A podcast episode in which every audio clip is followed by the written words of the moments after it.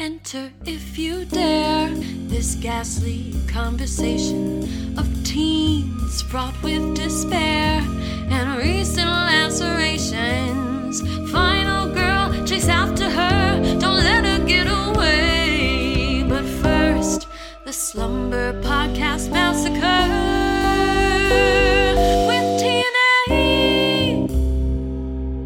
Welcome to Slumber Podcast Massacre with TNA. That is Tim, That is Andy. and this is a podcast about horror.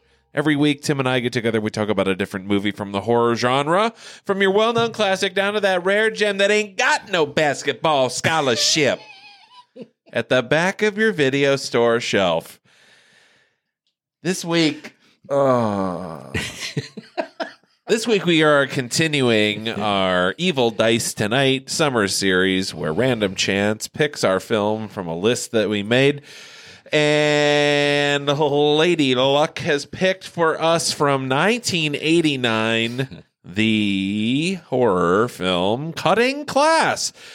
Tim, let me ask you if a train leaves Chicago at 7 heading for Boston, it goes 50 miles an hour. How long does it take for the train to reach its destination in Boston if it's hypothetically 400 miles away? I will take the F. Oh. I w- that is that is well. Let me ask you this because you are the math guy. The answer's in the movie. well, true. It's not. It's uh, two o'clock is the correct answer. Well, that's the end. That's different. They don't even give you all the information you would need to Well, that's solve what that I'm- at the yeah, end. I'm like, No, am I- We'll get to that. No, this is an earlier math problem. That's not really the problem. It's eight hours. Um, but um, I, I mean, I know of like one one time where you left school, but Sure, that was uh, more of a production. You know, that was a visible leaving school. yeah. Did you ever cut class like sneak sneak not go to school? You know, I never have, and the thing is, is that here's what's what's strange is that you would think that as time goes on in our society that there would be like an uh, an ever growing force of control to limit those things from happening, but it's actually gone the opposite direction. You and I were the the meat in the sandwich between the two slices of cutting class bread that is like apparently every 80s movie that you could just walk the fuck out of school. And now, and I happen to know this because I know several teachers. And what what is the case now is that parents have become so vigilant about the protection of their children Yeah. that you can't enforce any rules as a teacher now Yeah. if if a girl is basically wearing a bra to school and you're a male teacher, you better not dare mention that to anyone because her dad is going to be like, "Why are you staring at my daughter's tits?" and it's like, "Well, I just, I don't know what the fuck to do then." Um, uh, but uh, but that's the level that we're at where you know if you try to take away a student's phone, the parent will be on the phone with the office saying, "Give my children back their property right away." Yeah. Blah blah blah. And And what if I've- I need to get a hold of them? Right, exactly. And what it's boiled down to is now, I'm sure it's different from classroom to classroom, but from several teachers, I've heard that it's like the kids that aren't on their phones are going to learn something. Those that are, we're just going to pass through and graduate them, and they're going to just flounder through life because we don't have a choice. Yeah. we can't keep up with it. Yeah.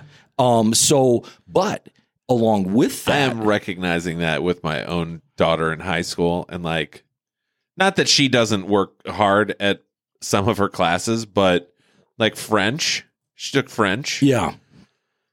and she had an A in French. Okay. We. Uh très bien. Yeah. Um and she was at, you know, some like home goods store or something with Yeah. my wife and there was a sign that said Bon appetit on it. And she's like, What is that? Oh no. I'm like, I'm sorry, what? Oh, so, you know, Oh, no. it's like she could she did the work to pass the French class, but not like when we were in high school. Like I remember in second year French, like in tears taking a test because I'm like, I just it's too overwhelming. I can't keep up. Like if you don't keep up, but I'm like, I know my kid could not speak French. Right. right. Well, that's the thing. And she had got an A through two years of French, but the te- but I'm like, she's like, that teacher does not care. Well- and she's the only French teacher, so she's the only one setting that. I don't want to throw. I feel like no, maybe I'm throwing people. No, that's fine. here. No, I'm I I'll, I'm gonna I'll join you there. I will twist in the wind with you. I. I feel Um, bad. Here's the thing. My daughter, one of my daughters started taking German for whatever fucking reason at in like middle school. And so you could take it in middle school and the, the credits would count towards high school and that sort of thing. So she started taking German and they went through, I'm not exaggerating, five teachers in one year Damn. in one year to where they I think just went to like I don't know like a uh, like whoever was working the bratwurst section in a grocery store and were like you know some German like just come here and teach this class.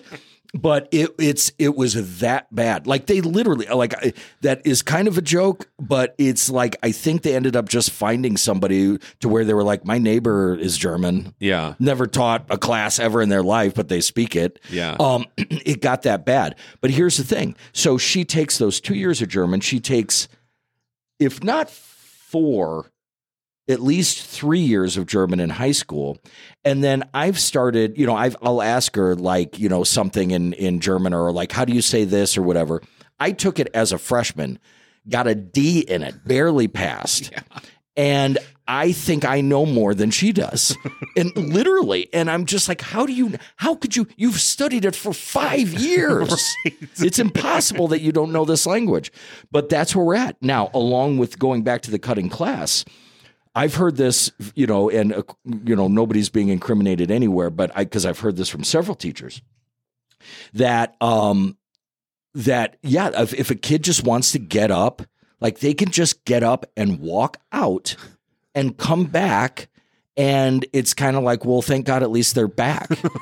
and the thing is, nobody can say anything about it because they can't just like expel kids because you get money from graduating kids, Yeah. from graduating them. So you don't want to lose the money and just start expelling kids left and right, which you have half the school left. Right. So these kids are just like, I just kind of wanted, I want to go. I just want to get out. I just want to leave. Um, I, I'll tell a story again. Um, They're no- just really figuring out school sucks. right. Well, there was there was a student who left the school, came back, gave the teacher like a um, it was a, a gift, like a gift that they bought for like, hey, I just I just felt like I wanted to go antiquing. Yeah. And they went to an antique store and they saw something that reminded them of their teacher. Yeah. And they knew that they were going to have them later in the day, picked up a gift for him, came back to school and was like, hey, I got this for you. when? Just now. I just I left and I went shopping and I came back and this is for you. That and, and I know people are listening to this like, oh, it's not that bad. It's it's fucking bonkers. yeah. Now I will say this, and I'm not going to dig myself a hole here because I actually our, all our evidence is anecdotal, though. Yes, of course, is. this is not happen definitely at every school, but yes, I could see No. it happening. And again, I know at bare minimum probably eight teachers. And- yeah, and these are you know extreme examples, but right. it, it you know, But let old me- fuddy duddy here, it feels different. But let me just say this that I know that there are teachers out there that try really fucking hard. And I Right. I love education. I love school. I am so thankful for the random shit that I remember. I wasn't great at following what I was asked to do. Sure.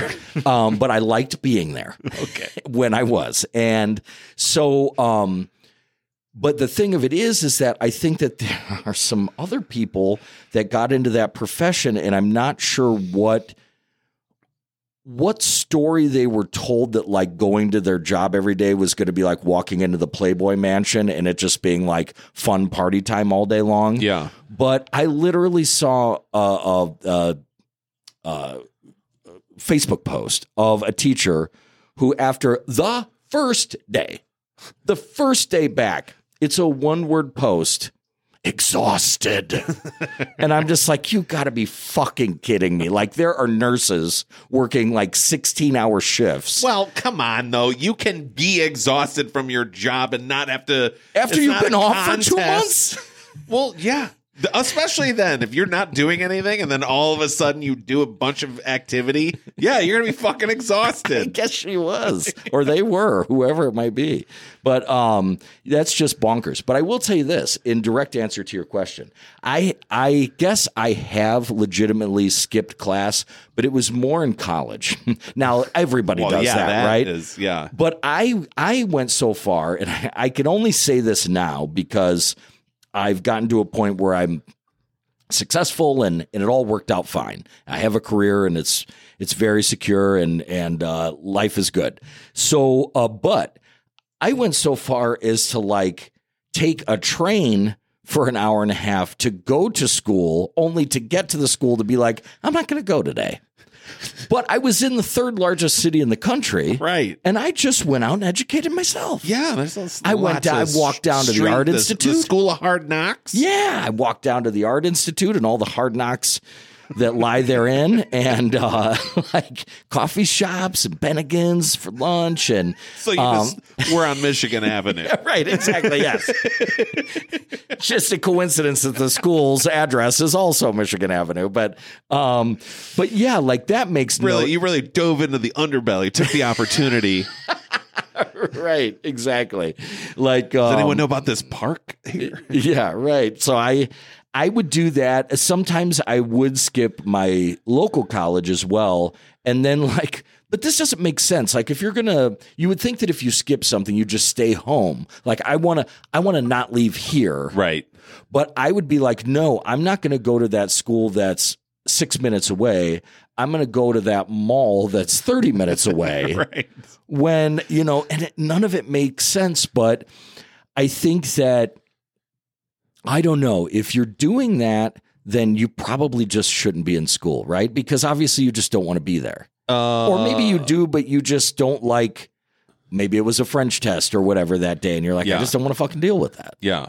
which is ridiculous i just had Yeah. no discipline Fucking man up and go deal with it. yeah, I, I literally, I, I had no discipline, but I think that that's the thing. I think that when you're a kid that age, at least my problem was, is that I felt like life wasn't going fast enough for me. Yeah. I felt like I wanted everything to happen right now. I wanted to be at all the bars and all the parties. And the school was getting in the way of my life. Right. that's what that's how I perceived it. And um, so I God, I just wish somebody would have been like, look, you don't have to do this for forever. Right. You just gotta like have go to class and barely pass and do it for a couple years and have a ton of fun along the way, and then you're done Yeah. but I could not even bring myself to do that. I was like decent in college until I skipped my first class. And then I was like, I don't think I'll ever go to class again.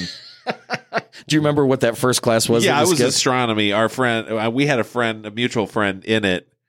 And he was like, let's let's go to the fucking beach today. Let's go to the dunes. And I was like, uh, no, that's okay. And he's like, there's big waves today. Let's go check it. You know, he loves waves. Oh yeah, I know that friend. Yeah, and uh, so yeah, we did that, and I was like, "Oh man, I could have just been sitting in astronomy class, a class I loved." Yeah, Uh, But I was like, "This rules. I'll I can keep up with it. yeah, I can do the reading on my own." And guess what? I did not right. at all. I mean, I, I still passed that class, but yeah, after that, it was like, man, I, unless unless it was mandatory, I probably didn't go as much as I should. Not that I was just like, I'll never go, you know, never go to class again. Obviously, is a Here's- Here's uh, overstatement, but Here's what I think should happen: you should graduate high school, and then you should sit down with somebody who's who doesn't even have to be that smart, but they just have a basic questionnaire. And if you were a kid that like you were involved in a bunch of activities in high school and you got pretty good grades and you're excited about your field of study that you want to get into, like, yes, you know what, you should absolutely go to college. But if you sit down and the kid is like, like, you know, like, I'm just gonna, I'm just gonna, like, me and my girlfriend, you know, we're just gonna take over the world. like, or whatever, you know, like, I'm gonna be a movie star or whatever. Like, somebody should go, stop, stop right now and just live a shitty life Yeah. for four years and do whatever bullshit you think you're going to do and get it out of your system and then go to college. Yeah. And there, I mean, I know that like there's a lot more talk now about urging people to go into trades or stuff like that if, if a classroom setting just doesn't work for Yeah. them. And that's great. But I think there should also be somebody to be like, you should just like go hop trains for 10 years. like just go be an absolute fucking bum. I literally, it's funny. You, that's not a random example. We actually, um, Dr. Renault's uh, father, I don't think he'll mind my saying, um, uh, became one of the most prominent doctors in our city for a good a good long stretch of time. And that dude literally hopped trains. Like I think he went to college and then he was just a fucking hobo Yeah. for a couple of years and then he's like I'll go to medical school now. Damn. And and did it and it worked. But that's a guy that knows what the fuck he should be doing. Right. And um, so I'm not encouraging people to just drop out and, and be hobos. But then again, there's a I don't know, man. There's not a lot of hobos anymore. No. Like like legit like knapsack bandana on Right. the stick hobos. Yeah, just traveling the ra- riding the rails. Yeah. Playing harmonica. Can you even do that anymore? Not really. They really have a tight. Hammered down on it? Yeah. Yeah. They don't want you doing that. Shoot. Liability. And and here's the other thing too. I bet that if you did hop a train, there wouldn't be any straw in there. No. But there always was in the movies. yeah. You scrape it together, make a little bed for be in that yourself. corner, yeah. sure. Maybe you have a stray cat in there that becomes your pet or whatever. But that's just that's just not the way anymore. And they're all that like like trains aren't as cool as they used to be. Like most of them are those like uh, vented trailers. Yeah. So it's just like that mesh Yeah. throughout. That's that's not a home. No. that's not a home to be proud of. Um, I was terrified of cutting the idea of cutting class in high school. I was like, that's insane. sure. Like it just felt like the easiest thing to get caught doing. How would they not know that you cut class? You know, what's your excuse? Well, Because ex- my parents certainly aren't going to back me up on like if they're like, "Uh, your son wasn't at school today." Oh, really? Oh, he probably blah blah blah, and then later would have dealt with me. No, they would have been like, "He what?" Right. Well, and that's the thing. Like it, we, it, I mean, they took like a roll call, Right. attendance at every class. So Right. how could you? I don't know. I, but I'll tell you this, and, and I'm not afraid to admit it, because for all of the respect that I get as being whatever somebody might perceive me to be, I'm always willing to give credit to the people that really deserve it. And I remember there was a, uh, a fire drill, and uh, in the middle of high school. And there was a girl out there that I was friends with. I, she doesn't give a fuck about anything. Her name's Jovanka Sorovica uh-huh. and um, she's Russian and Serbian. She just she'll fucking kill you. Um, but anyhow, I we were out in the the parking lot, and I'm like, it was you know the weather was really nice, and I'm like, hey, should we just take off and go to the beach? Joking, Yeah. and she was like, yeah. And I'm like, uh, immediately terrified. Like, I can't follow through with this. Like, are you crazy? Like, but she was just like, just like this mountain of like defiance. Like, fuck yeah, I'll go to the beach. Yeah. And um, and then of course I'm like, uh, like, like, oh, I got a test coming up. I should probably head back in, you know. But um, but you know, so yeah, I in in short answer to your question, I was You were terrified. handed on a silver platter I know, the rose Right. 85% of our high school population would have loved to have taken. Yes, and um, and that yeah, that's including 85 is a yeah, very low percentage, too. I'm going to say 15 are just contrarian. yeah, and that's male and female all Yes, together. well, yeah, that's a good point. but but no, I I think that um, at the end of the day. Uh, at least the way our school was structured, structured, I was terrified. Um, now I will say, the, the and I've talked about this before on the show. When we would have finals week, where you only had to be at school for your final, and then you could go to like a friend's house or whatever, wherever you wanted to go. Yes. Like that was an amazing, so like, liberating. Oh, it was like Which they don't do now. That's No. the weird thing. that doesn't make sense. no, because I'm like, I asked my daughter, I'm like, oh, so, you know, what's your final schedule? And she like told it to me, and I was like, so do you have to go in tomorrow morning or like what? She's like, yeah, I got to go all day. I was like, oh, really? Because, yeah, our finals were like, you don't have a final, you don't have to be at school. Yeah. You're like was awesome. 17 year old stoner, like older, you know, like uh, upperclassman friend can just drive you to like school or Yeah. whatever in the middle of the day. It was, yeah. I mean, it was We were living that movie lifestyle of like, it's the middle of the day. Who wants to go to McDonald's? It was fucking crazy. Or like, who wants to go to somebody's parents' house and get a little high? I mean, it would Right. whatever it might be. Um, but invited me. yeah. but and that was I've told the story before. Like that's where I actually it was on one of those days that I discovered the Sex Pistols. So like yeah, it was it was an amazing, elating feeling of freedom that we dare not attempt on a on a normal day. Yeah. But um, so yeah, I I think I would have loved that experience. But let's be honest with each other. There's literally no way that you could have pulled it off. No. because we also, in addition to attendance, there was somebody else in the picture, Uh, uh, the van man. oh, that's right. Oh my God, that's right. The van man, as he was known, patrolling the parking lot, driving around looking for any nefarious activity in the parking lot, of which there was none. No. because of him and our our terror of him. Um, you know, everybody was worried about the fucking van man. I mean, I forgot about him. Yeah, dude. Wow. Yeah. So, um, no, we were good kids in that regard. Now, I would, I could get a class, a pass out of class like a motherfucker. I mean, I'd, I, like I've said before, I would go to the librarian and say, like, I'm dying to do some free reading. Like, they're like, okay, well, I'll give you a pass. Yeah. Um, and, um, so I would get a lot of passes out of study hall. I barely went to a study hall ever. Um, but that uh but that's that's not quite the same. That's No. just kind of bending, not really breaking. One time. I did, uh, I, I think I was in a show at the time. Maybe I was in a show. I I know we went to a like an elementary school. I was a sophomore because I know one of the guys who drove me was a senior, and like we had to go do like a just like a small performance or something at a school. Mhm. God damn, I can't not remember what it was. But either way, that part's irrelevant. When we got done, we were like, let's like swing through McDonald's and get, you know, breakfast. That's fun. We're it's on the way to school.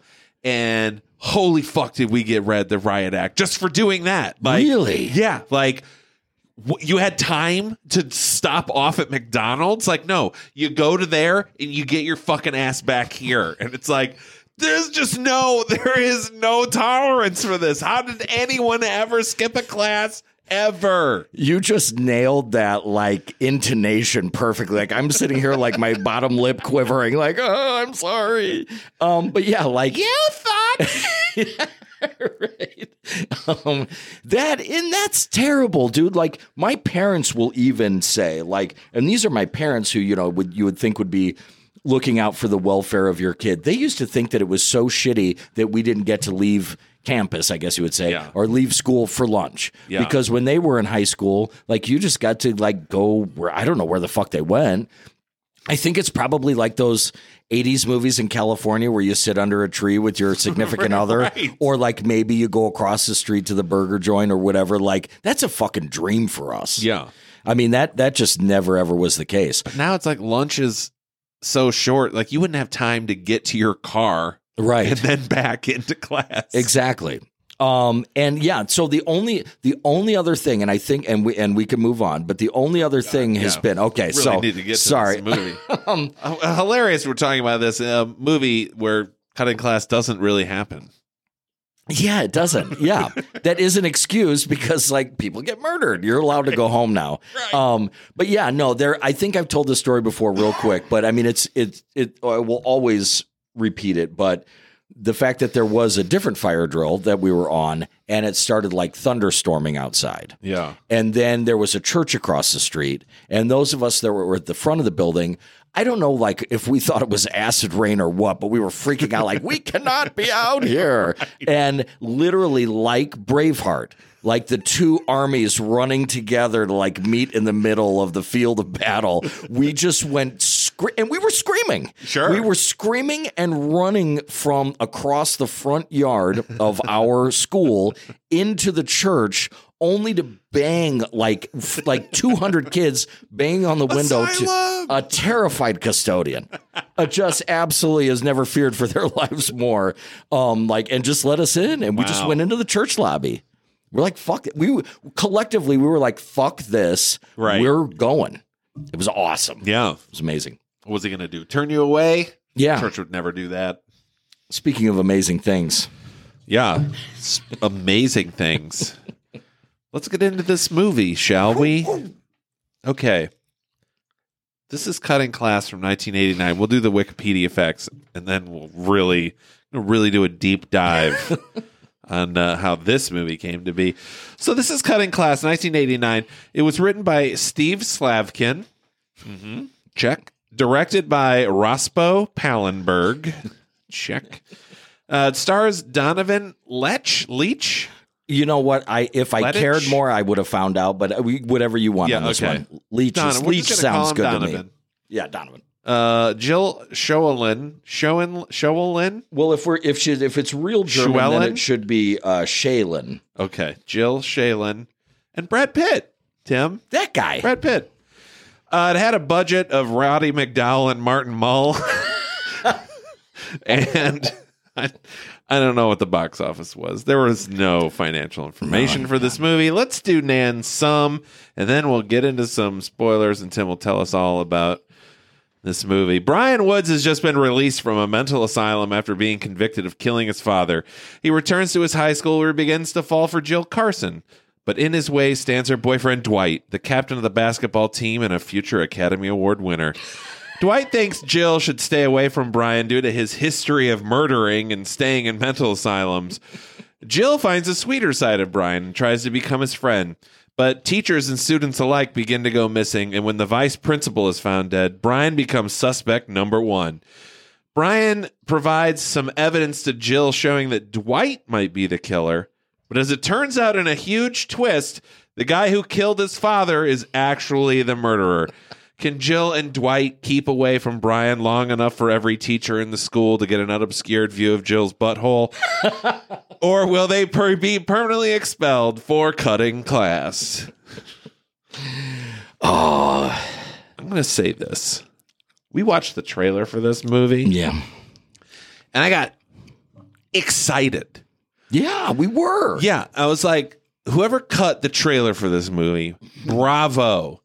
Because you set up my expectations for a movie I didn't know existed, but hoped existed. I was like, oh, this is like a screwball sex comedy, but it is also a slasher, but it kind of appears like it knows what it is through this trailer. Yeah, absolutely.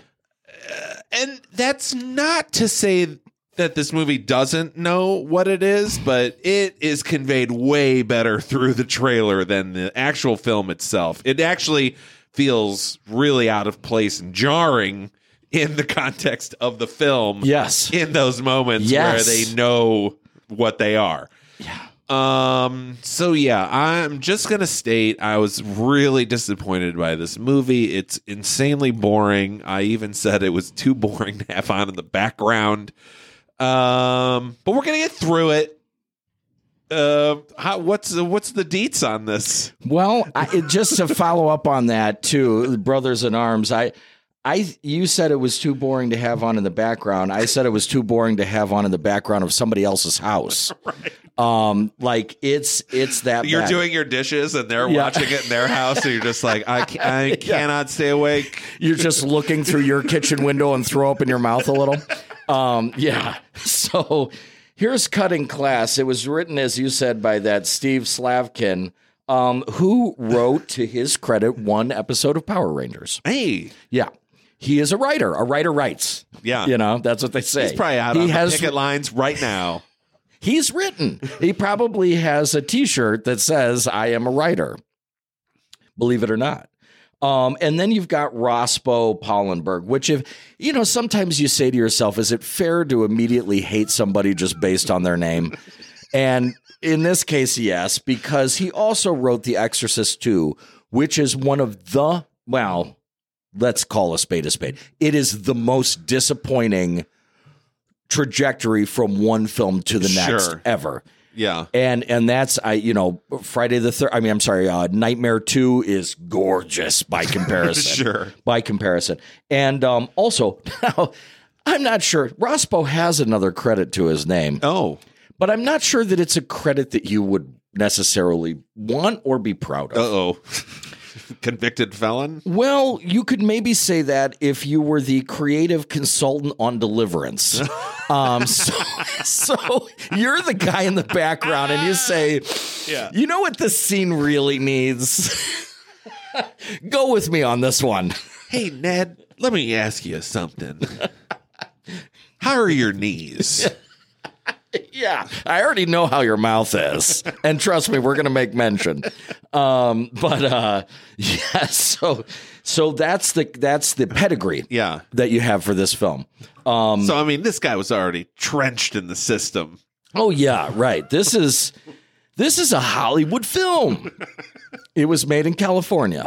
Um, but uh, yeah, you you let off you read off that list of actors and using that term loosely in, in some regards, but I went to do the research on this and, and I'm always up to the challenge. I have found volumes of information on a kid who was 18 and made a movie for $70,000 in Florida. Yeah. And I could not find a thing. Not like who came up with the idea, who ponied up the money, who did anything. There is nothing. There is nothing to be said about this. This is. I, like I said to you earlier, like I think Brad Pitt just like sent like an all staff email to Hollywood. like, hey everybody, can we just can you do me a solid? and like i don't i don't care you do all the um cool world discussion you want i'll take it i deserve it but cutting class that is you know persona non grata. Whole world. cool world. Yeah. and so um so yeah there is next to nothing about this. The best thing you can do is maybe get a dvd and find some extras. So i'm going to put this out to start. If any of our super fans out there would like to tell me who originally came up with the idea and who made it all happen, I would be thrilled. I'll pay you five bucks. I'll pay you money, cash money. Um, Send I'll in the mail. uh, yeah, I'll pay you. With the, I'll, I'll tell you what. I'll pay you the budget of this film because you'll never have any chance of finding it. I even looked up like the the it said like financials, and I'm like, fuck yeah, here we go. Yeah. literally nothing having to do with financing of anything. Um, so yeah. It is an utter mystery. That makes this a very, a very special episode Yeah. of Slumber Podcast Massacre. Yeah. So all we have, ironically, then, is the film itself Yeah. and that is something. So I know that we, like you just said, you went into this with high expectations. Would you say that your feelings of um, not necessarily caring for the film Uh-huh. did it begin immediately, or was it like a steady downward, like graph line of? Um, I well, uh, yeah, I think the hint was there early in just kind of some of the pacing of the movie itself and in some of the editing. Um, but yeah, it was you know it was I was already I was like, oh, this feels really choppy, right? Not as the, the again the trailer made it look kind of slick almost. Maybe Yeah. not the best production quality, but at least again like it knew what it was doing.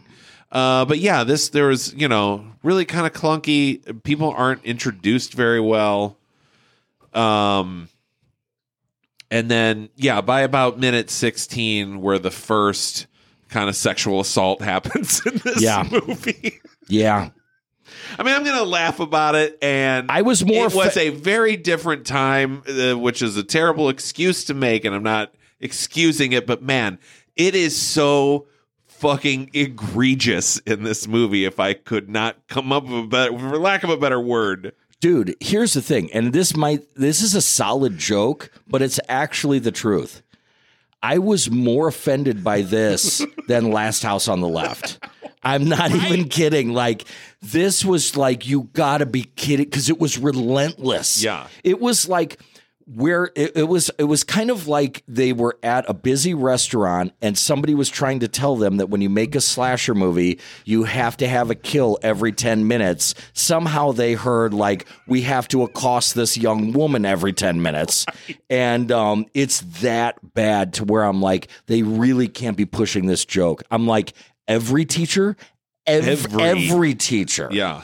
and it it like don't get me wrong she is cute and i have here written i wrote she's cute with a lot of views Very cute. um but but just my the first note that i took was um i She's wrote considered a scream queen, isn't she? She's been in a number of uh, films. I you know what i yeah she, i mean she's done enough to where like she's synonymous with that Yeah. you know she was she was okay to do genre stuff um but i wrote because this is you know something that is culturally significant about this movie is that it's not like it's made in 82 it's not like it's made in 83 it's made No. in 89 89. so i have Another factor in where I was like, this will be good. Right.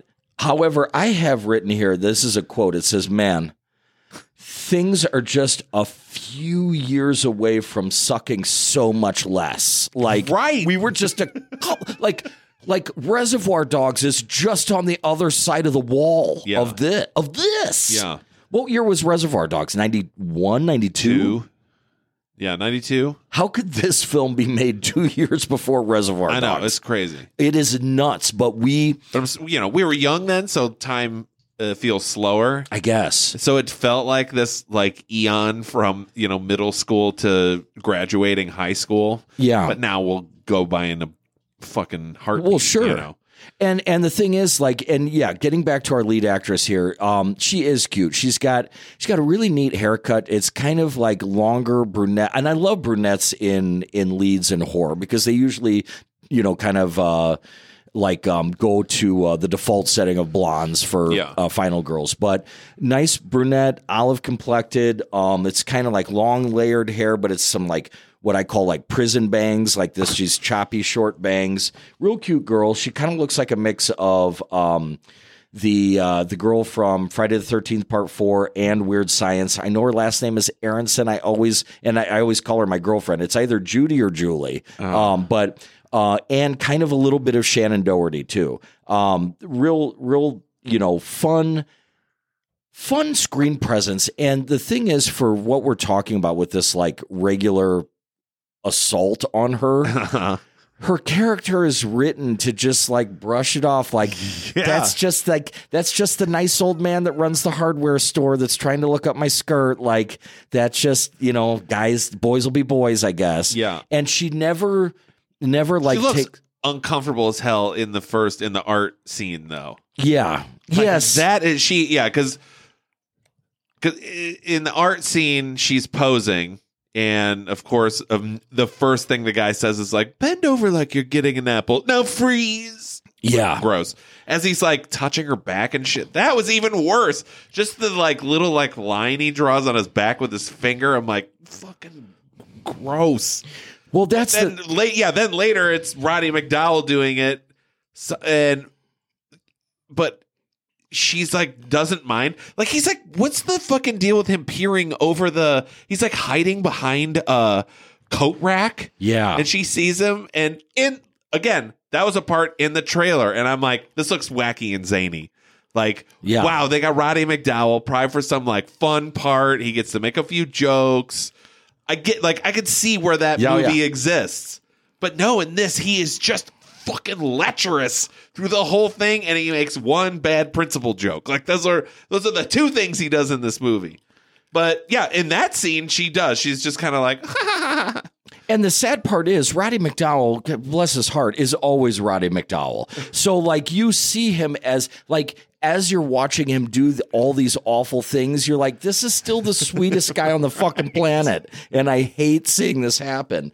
Um, like, my God, the other actors that you could have picked to play that role, other than he's like the last person you would yeah. pick. I want to know how he got involved in this movie. I don't know. I think that somebody you got a you got a great casting agent. Let's at least give it up for that. Um, so, and along with that, I I have a note here that says how desperate was Martin Mull? Yeah. Um, because let me ask you this: You- you're probably a little bit more familiar with uh, with his stuff than I am. Yeah. Um, but then again, he was he was a household name. So is Martin Mull's peak? What is that like, Mr. Mom? Uh, that is a good question because I was. Or was uh, there something else happening? Well, yeah, because he. It's hard for me to say because Martin Mull has always kind of been a name I know, right? Mhm. Um, my dad watched a show called Fernwood Tonight. This is the only good thing that came out of this movie was I started watching older Fernwood Tonight clips. Fernwood Tonight was a very funny. Uh, I think it was on for like two years. It was just like a fake talk show uh, set in this little isolated town, Fernwood, Ohio, and Fred Willard is on it as his stupidest like sidekick. And I'm sure a lot of it's improv, but oh, incredible show that no one has ever heard of. I've I've mentioned that show several times to different people and have never gotten a reaction. So it was it was exciting looking it up today and being like, it did exist. Okay, I'm not crazy. Yeah. Um, and yeah, then I watched Mr. Mom so much, so I knew him from that, and but I, and I knew him from Fernwood, so I'm already making connections. Then he did Clue, which was huge. Uh, he Oh, was Colonel yeah. Mustard and Clue. Uh, but yeah, then he was always just kind of this reliable. He just always started popping up in these weird supporting things, like he'd done enough. But yeah, what did he do? I saw some. You know, he did like some stage stuff. Um, I Was he on a show where it was like set in a school or something? Like he was a, Uh, a principal or so? No, I'm thinking of you know what I'm thinking thinking of the guy from WKR. Yeah, yeah, yeah, yeah, yeah. Johnny Head Fever. yeah, yeah, yeah.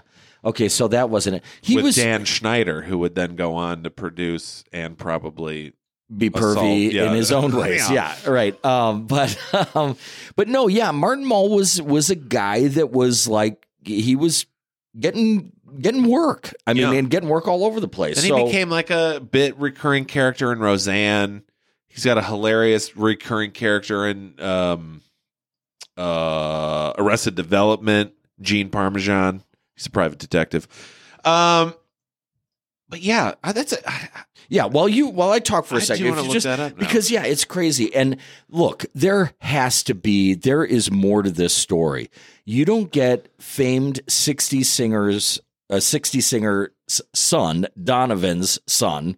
to or however you want to put that. You don't get him in the movie. You don't get Martin Mull. You don't get Roddy McDowall. Like somebody had a connection to something to make this movie. This is this isn't somebody just like being an upstart and like selling plasma to make a movie. Like this is somebody that had a connection or connections to the industry while making this movie. I, I don't know why anybody would have put that. Do you, do you know the show Mary Hartman, Mary Hartman? Is it supposed to be twice? Yeah, it is. It's called Mary Hartman, Mary Hartman. That was the first thing he did, and apparently Fernwood Tonight is a spin-off of that show. I had Well, no idea. Yeah, we're all the way down the rabbit hole now. Uh, but yeah, I mean, I think he just did like he was just kind of like a stage performer. Uh, he's kind of like um, uh, you know, he's like a, a, a, a Steve Martin, not of that caliber, obviously, but a guy who did stage work and then was just like, I'm just gonna like be an actor instead yeah, now, right, right. and did that well. Well, yeah, and he kind of he had his own personality. He had that like ever present mustache. He uh, could play sort of like he could play a jerk. He could play sort of just like he was really good at being like aloof and maybe a little bit of like a smug, um, or like just sort of tired but still funny. Yeah. He That- started as a musical comedian. He actually uh, had a hit single. It peaked at number 61 in 1970. It was a country song. Uh, and then, yeah, he did like musical comedy. And I did, I did see a clip of him doing jokes and sitting there with a guitar. Oh wow! And it was a good riff with the audience. Someone like said something to him, and he's like, "What was that?" And she said it again. He's like, "I'm glad that you said that. You know, sometimes when I go to like a Rams game, I love to run down on the field and say something to the coach. You know, and That's great. no, and, and he was yeah, like you just the thing about him was as as from our generation as kids was that he was just one of those guys that you just bought. Wh- whatever he was playing, he was that guy. Yeah. Um, it's just a great character actor that always was Martin Mull. like, how do you be a character actor but never change? Yeah. but he figured it. Out. So out. when I saw him in this trailer, again, I got to keep going back to the trailer because it was way more enjoyable than the movie. I was like, what? Because they introduce him at the right time, like at the end of the trailer, where you're like, wait, Martin Mull is in this movie Right. too? What is does he do in this movie? and then he's killed early, or or you thought killed early, in in what could be called like a, a Martin Mull call that he's um for those of you familiar familiar with deer calls. Um, never mind. I I, I, I should have just scratched that one out. But anyhow, it's literally written here. You but, uh, wrote that one down. Oh, yes. man. Uh, but yeah, it, but he the jokes are few and far between. Um, the they're Well, the trying. They're for him- trying. Yeah, his gimmick, which could have worked. There's so much shit in this movie where you're like, mm, Yeah, so close, so close yet what a whiff. Because yeah, his whole gimmick is he is shot with an arrow at the beginning of this movie. He goes hunting, yeah, and then it's he uh keeps trying. He's not dead, yeah. but we cut to him just a few times, and he's trying to get help. Like the first time is kind of funny. He's like kind of laying half submerged in this pond, Yeah. and someone steps on him. Right. Uh, we find out later it's actually the guy who shot him. Oh, But uh, maybe that's why he ignored him. But you know, he's like, "Help, help," and you know he can't yell for help. Then later, there's like a part where a dog comes up to him, but it's like he eats something right before and now can't eat, like can't talk because of what he's eaten. So there's a whole joke. I actually wrote this down too. There is it. He pulled when he okay. So to set the scene for the movie, and by the way, uh, okay, this I'm gonna just pull the curtain back, right? So when we first started doing this podcast, one thing that we were both aware of early on was that we were we had a, a sort of I won't say bad habit, but we had a habit of talking about some, you know, finer points of a movie, but then eventually just like basically walking people through every scene. Right. Okay. Um, and then we're like, we can't do that. We have to sort of like stick to bigger topics and, you know, just uh, not just give people a play by play. By the way, that's exactly what this episode is going to be because that's all there is. like just going through and picking out the nonsense, but we're going to set it up for you so you know what's happening at all times. So, yeah, the movie begins with a we don't know where the mother is. She's not in the picture but a father who has a prominent position as an attorney he's leaving to go like be a man out in the wild and do some duck hunting and he's leaving his teenage daughter uh, to her own devices. So he goes out, he pulls up to a bar that I swear fucking God looks exactly like the bar in Phantasm. Oh. And I even looked it up. Um, that bar is now a sushi bar. Oh. but um, I, I swear that it would be the same bar. But when he walks into the bar, I'm getting to the point here, there is that jar of pickled eggs. Yeah. And so, and he kind of looks at it.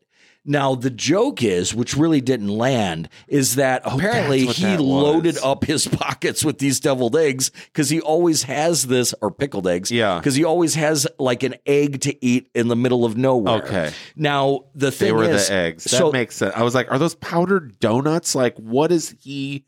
Why What- can't he talk afterwards? What they tried to do was make a joke here. I just wrote, is that a doctor's orders slash pickled egg joke? You know, tried and true all the way from the days of vaudeville. Uh, but so he goes to this bar, he sees a local.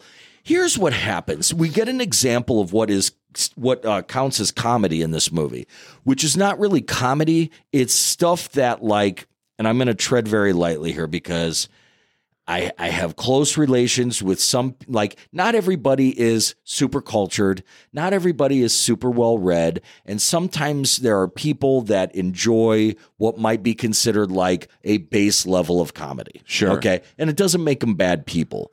But there are sometimes the comedy be, can be so low that it doesn't even really count as a joke. right. So he's outside of this bar and there's he sees this old guy. Now, mind you, this is going to come up later. we get the impression that he has driven very far away, like to get out into nature. He's going out into the into the sticks. Yeah. And we know that because a local says to him, You smell like the city. And then he picks up a worm and some dirt and rubs it on him. But God, we I know barely remember this part. we know all. later that it was it must have been fucking walking distance from the school. We'll get to that. But um anyhow, this local says, "You smell like the city." And he picks up a dirt uh, or picks up a worm in some dirt and rubs it on him and he's like, "Now you smell like the earth." That is not a joke. No. It's not a structured joke, but it's presented as one.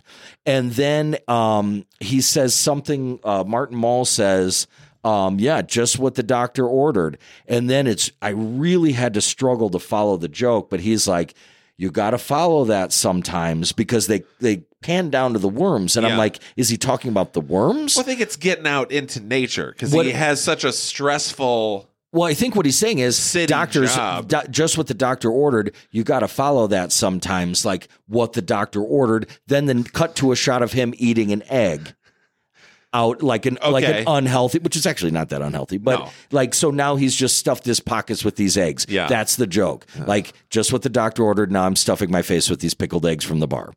It, it, it, you have to, if you have to work that hard to figure out the joke, it's not a good joke. Man, I barely remember that part at all. So so yes, you're right. He does get shot uh, with an arrow in the chest. Um, yeah, Uh, there there are a few parts like that where he is trying to get help but can't get help. yeah, And I, I think that can work if you can somehow set him up to be a bit more of a sap beforehand. yeah. And he kind of goes through misery through this movie trying to get back. That can be kind of funny. Uh, but yeah, it's just they didn't, it's like they had that idea, but did not have any ideas on how to do it. Well, I know what the and they took the four first ones they came up with. I know what the big problem is in this movie. I really, really do, and I really sat and thought a lot about it. What you have here is a. This is what if you wanted an example of what the power of directing in a film is, what what place a director really has. This will show you what a directorless movie looks like. Right. And the reason why I know this for a fact is because a number one, I'm an actor, and I know that actors are idiots. and if they're left to their own devices, it's pure garbage. and the reason, the the moment, it's towards the end, but when I knew I was right, was you could always tell when an actor has been given too long of a leash when he starts rhyming. That's when you know. Wait, who, when's he rhyme? So when when our bad guy Donovan, we're just, we're just gonna call him Donovan, when he becomes evil, Yeah. you know, like now it's the cat's out of the bag. He's evil. He begins rhyming things. Oh, that's right. Yeah, And- he does kind of take on a whole new persona. right. And that's the dead giveaway because that's the kind of thing that an actor would think is really cool. Right. I know this because I've done it It's myself. like a child, you know, like a child's poem. yes. Creepy. When I was in, I was 16 years old. I was in The Elephant Man. Yeah. And we've talked about this recently. Yeah. Where I played this like abusive sort of guy. And the director, we were rehearsing the scene. The director pulled me off the stage and he's like, you know what? This, this dialogue's kind of shit. He's like, this is just garbage. He's like, the main thing is, is that people know that you're bad. You, that you really want to get physical with these girls. So just have a little fun with it. and Just make something up, you know? And I'm like, okay. So what do I do? You know, instead of just like making up what might be realistic dialogue, Yeah. I like, you know, throw one of the women down and like push the other one down to her knees and like then like kind of sink down to her level and look her in the eyes and say something like um like uh you know you can try and run, you can try and fight. Do your best. And then point to the other one. It's your turn tonight. and like just straight fucking garbage. But here's the thing. There were and, and the directors were letting it happen. There were not one, not two, three directors of that show. Two, Oh, really? two male, one female. But here's the thing. And I think that this is what happened here. They had in in my experience in that show, I'm just just fucking up up there. I'm I'm rhyming. Yeah. Okay, this is nonsense now. But they're like, look, we got this, you know, I'm just going to go ahead and say it. We got this gorgeous 16 year old kid up there who is manhandling these adult women. Yeah. Let's not pretend like this isn't hot as fuck. It's, And- I can't say it's. Uh, it was a very memorable scene. I mean- I can't say that I've forgotten it. That was the full uh, thing I was going to say. They're like, he's throwing her on the ground. He's licking her on the face. He's grabbing her by the throat. He's rhyming like a fucking idiot, but let's let this shit ride. like, I'm sure that that's what happened. And I think that my point is, is I feel like that's what happened in this movie. It feels like we've got a lot of, we've got a young cast. We've got some veterans. We've got really charismatic, beautiful looking people. Like, let's just, I, I can't go wrong. Yeah. Let them, let them have fun with it. And it doesn't get reined in the way that, like what you said earlier, if you had taken the nuts and bolts of this movie and added like a Reitman somewhere, Yeah. like, or anybody from, from, um, National Lampoons or whatever, they could have, they could have made it something. Yeah. Oh, totally. And um, so because you've got a thing here, um, but but yeah, it's just completely mismanaged from the top. So you've got that, and then your favorite aspect about the the eighties, uh, the soundtrack of this movie. Man, there's a point the uh, the song he's playing over the loudspeaker at Yeah. the end, and I was just like, this. How can anyone argue with me that the '80s didn't produce the worst music? That's fine if you liked some stuff from the '80s. I like some stuff from the '80s, but as a whole, the uh, the the music that was popular was garbage. Well, I'll tell you and, and just the the vibe of it. I guess that's more it. The vibe of the music because the song he's playing, I'm like that sounds like every 80s song. It sound but it sounds like it's so easy to write. Right. So the the song that you're referring to is, I believe, called um, "Boys Like Girls." I think it's called, and it shows you that some one hit wonders should stay that way. Yeah, was that a real real song? That is- Cuz that's a song where I could not tell. That is by Wall of Voodoo, who did Mexican radio. Oh my god. yeah. So that that makes sense. Now with Mexican radio, Now, that's an interesting unique song. they found lightning in a bottle and it had that quirky like i always speak to like there were um, for people that didn't live in it the 80s were so strange there Yeah. was such a there was such a forward progression in the arts of like um like just this freedom to be odd and different Yeah. and strange and unique. And um and so yeah, Wall of Voodoo with Mexican radio was this like really quirky, like kind of like a late night TV ham radio, weird like independent desert vibe that it Yeah. had. Um and uh but they should have just never made another song. um and yeah, it like I I wrote in my notes here that you can literally smell the public domain because you know in these in these cheap movies they are there are bands that are trying to make it that will literally give up their music for free Yeah. just to be like Be noticed movie, yeah. um and uh and one of those was like um oh god i forgive me for not knowing this i believe it's called tuesday week um that was the band that was the girl band music in like uh, slumber party 2 Okay. so um, that was that was just a band that was like, hey, yeah, like you can use our music for free if you make it into a movie, Right. which is actually for them a good choice because they never did anything else. Um, but uh, but what we have here eventually now, this is where I'm going to go to the bathroom real quick, but I'm going to leave you with a good one. Please tell me your thoughts on Donovan, as we're going to call him, whatever his last name is. Yeah. Uh, what did you think of him as an actor and his face? Well, his face is better than his acting. I guess I that's I can start there. But uh, yeah, I don't want to get down on a guy's physical appearance, but I I wasn't sure what kind of attitude the movie was trying to let me know he had, or or or, or I guess it did a bad job of trying to convey to me how I was supposed to feel about him. Like, was he mysterious? Um, because he seems kind of goofy. He looks goofy. He has a bad haircut. Uh, he's got a really weak chin, so his head just looks like a like a stalk, like a leek. Uh, and he's kind of got some buck teeth. You know, he looks odd. He looks real odd, especially to be a lead in a movie, and your opposite is Brad Pitt, uh, who is not Brad Pitt then, obviously, but I mean, still, I mean, Brad Pitt looks like Brad Pitt. He looks great. It's um, the beginning of Brad Pitt acting style. You can really see him trying to work out how I'm going to deliver lines for the Oh. rest of my life Yeah. um, which is fine. He's you know he's eating in here. I'm like, oh, what a Brad Pitt thing. Uh, but yeah, then you've got Donovan, who, yeah, it was like I I don't know if he's simple. I don't know if he's creepy. I don't know if he's cool. Um, he, because yeah, he. He has this weird ad like when he pulls up to the little like burger stand on that bike and he's smoking. Like he's smoking but he looks like a fucking idiot. Like on that bike. Like he's like on a little kid's bike. To where again there's a movie where that's hilarious. Right. right? Right. If it's a joke, right but this is supposed to be like our brooder.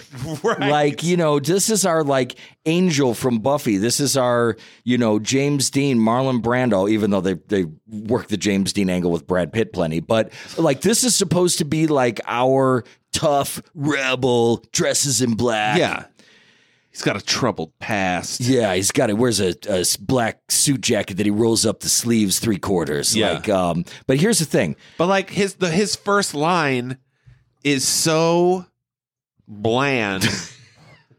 if I'm not wrong, his first line is the they're talking about uh, sodium and ammonia or something, and he's like, "Isn't that what they used in World War II?" Right.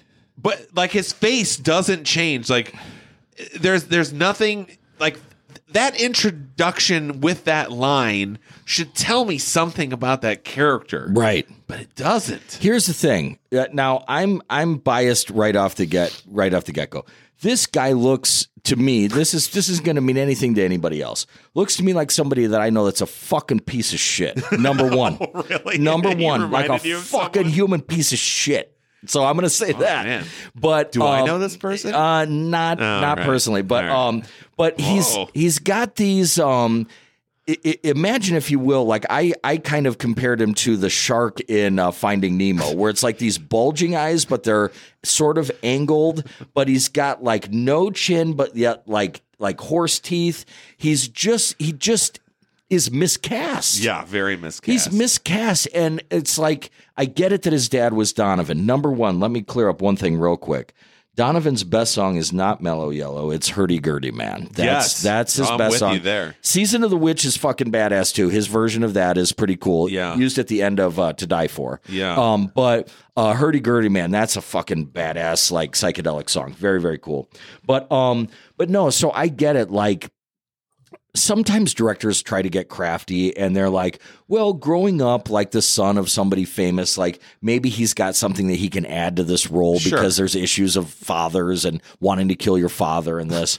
But I mean, it's like, yeah, that's great. Use that, but it'd be great to know that he had some acting skill prior to that, or that, like you said, the, the fact that you mentioned facial expression, like th- that should seem like acting 101 yeah. but th- there's there's just I mean Brad Pitt is trying a lot in this. He's f- failing a lot, Sure.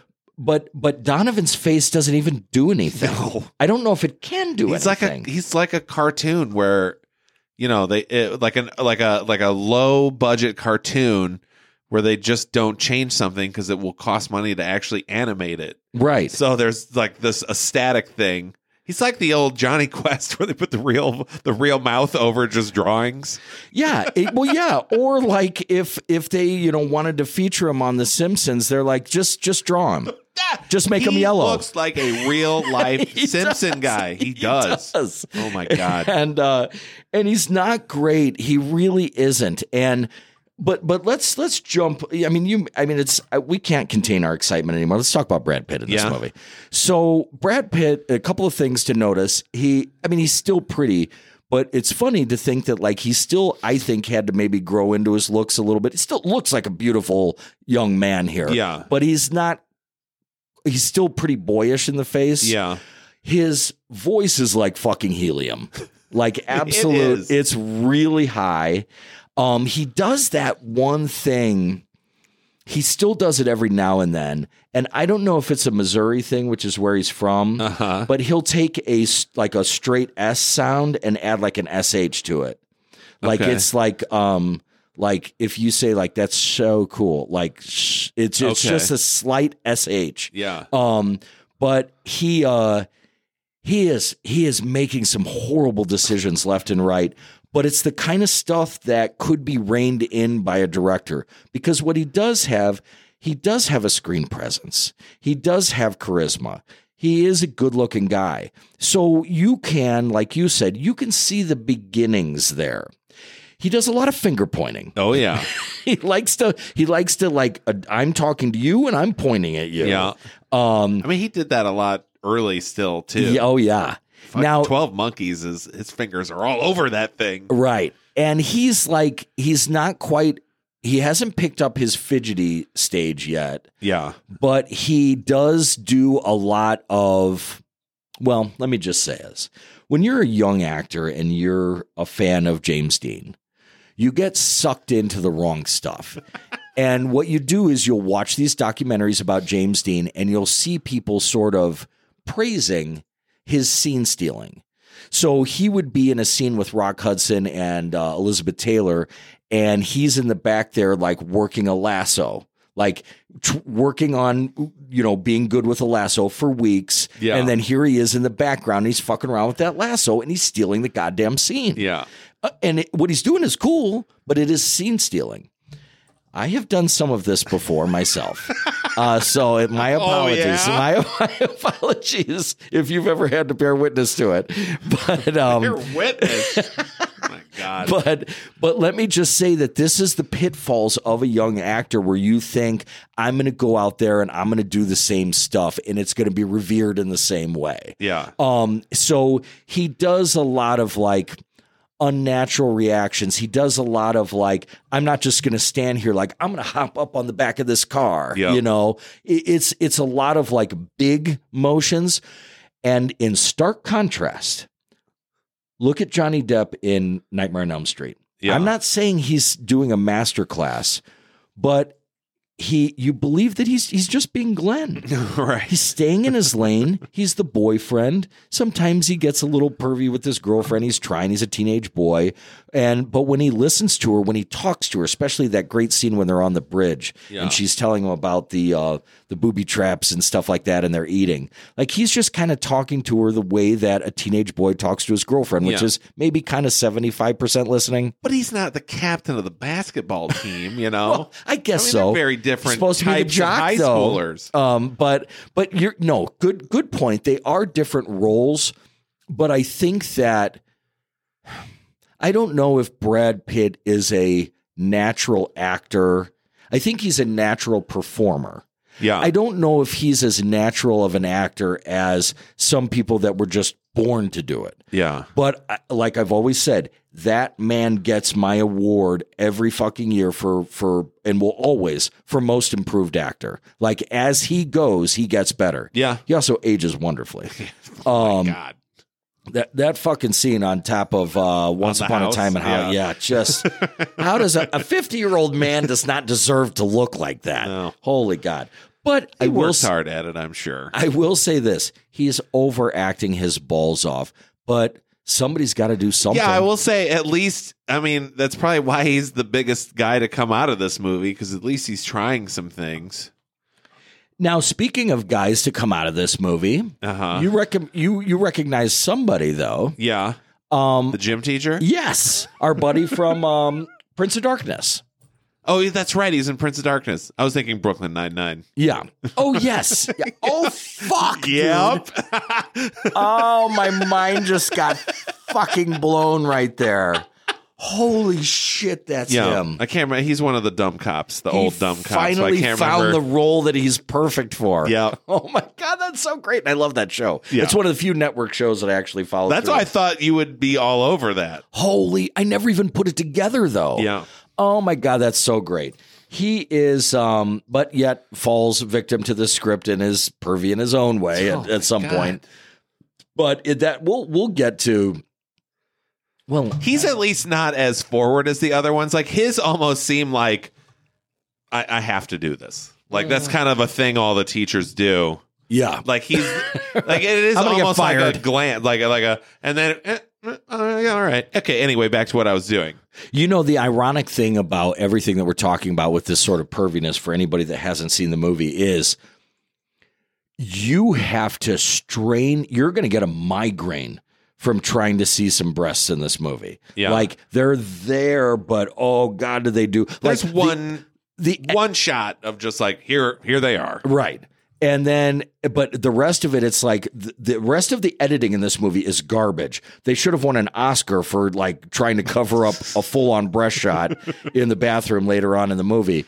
But, um, but here, yeah, so that's what's I mean, really even you strange. introduce kind of a I hate to use the word slutty, but it was the '80s, kind of a slutty character, and you never see her nude. no. And I like, I liked her. I liked her. she was great. She, I liked her She's acting. like a looser Jessica Chastain. I liked her face. Like she had Yeah. like big teeth and like just big features, and and she had a nice screen presence. I wish there was more of her. yeah, Um, w- remind me to talk about some really bad acting uh, later on with her. later on, it, not not her fault. It was a blocking thing. Okay. But um, but let me just say though, and I'm going to say this without adding to any perviness. This is actually a very nice thing to say.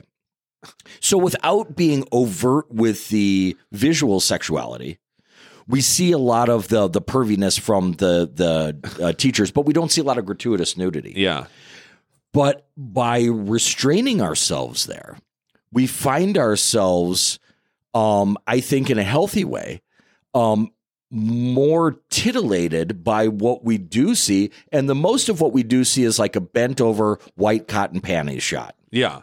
which now that we've had ourselves dialed back, we've had our libidos put in check, like that if we're just judging like I mean it's not you don't have to be afraid of sexiness. Like it's it's nothing to be ashamed of. In that moment like that's pretty nice. like I mean as far as like if we're if there's going to be a sexy shot, Sure. it's it's tasteful, it is I mean I guess it's But the- gratuitous. yeah, it's the context of it though. It's not sexy at no, all. that part, the context, no. Yeah. The visual image is is yeah, if it were cute. just a static photo, I'd be like, oh, I bet that's from a fun sex Yeah. movie. But yeah, I only wish it wasn't Yeah, somebody no, that, Roddy McDowall's beating off behind a fucking coat rack. right. Yeah, living up to his name. her, yeah. oh, it's the cheerleading outfit. Yeah. right? yeah, And yeah, the whole thing feels I guess I guess it, it, what makes it all the much worse is that she is such a sweetheart. Like she is she is just a good girl, you know. yeah, And um and she tries her best to like she's oblivious to it. yeah. Um, until the end when she finally recognizes when she finally stands up to a man. It's in such a bizarre uh, a usage of dialogue but we'll, we'll get to that part. Um, so one thing that's funny about these these movies is um, gym class. Yeah. Now, we know what gym class meant for us and probably meant for everybody else. In Hollywood, it means that every piece of modern gymnastics is pulled out into a gymnasium. It's like somebody, it's like the translation is, well, they're having gym. We must Yeah, need. they're just training for an obstacle course Yeah. all the time. and there actually isn't a class. It's just let's pull all this out and just fuck around. Right. like, what's even happening here? What, do I- what should I be doing? I climb the rope? I don't know. right. Um, so I mean, it was like when I got hired at Old Navy and I, I showed up for work the first day and literally nobody told me what to do. And I'm like, what, what do I do? Like this, I, it was so just anxiety inducing. Like, I guess I'll just fold, like I'm really bad at folding sweaters, but I'll try. It's very strange. Weirdest job ever. But, um, we get some really really like if you want to watch this movie I, I mentioned this earlier if you if you've watched it you've been through what we've been through which is realizing it sucks Yeah. um there is some fun fashion here the the giant earrings that are like should be in a museum somewhere Yeah. um you know the giant belts um you know some really bad hair um it just Brad Pitt for being like the cool guy. Now don't get me wrong, I'm I'm still old enough to remember that what he's wearing would have been attractive as like the rich preppy kid. Yeah. You know, so that's fine, but god dang, it's a beautiful time capsule for that time. Yeah. I mean it it looks like 89. Um now here's a question for you personally. I wrote. This I haven't down. checked out Tim. I'm here. Let's go. What? Okay, here we go. Have you ever seen a picture of you and your mother and just lovingly stroked the frame? I can't say that I have, and I love my mother. Um, but no, I've never. Even when your dad's only been gone for less than 24 hours, your mom has been like away from you for less than 24 hours. Um, strange things happen. That's, I think we're kind of knocking on the door of it, but sometimes we've talked about this before in regards to auditions. When people who go through life, because they're humans, Yeah. every single day, they're in their uh, 40s, 50s, 60s. So they know what life is, but you put them on a stage and put a script in their hand and they do things that nobody would ever, ever do. Yeah. There's a lot of that in this movie.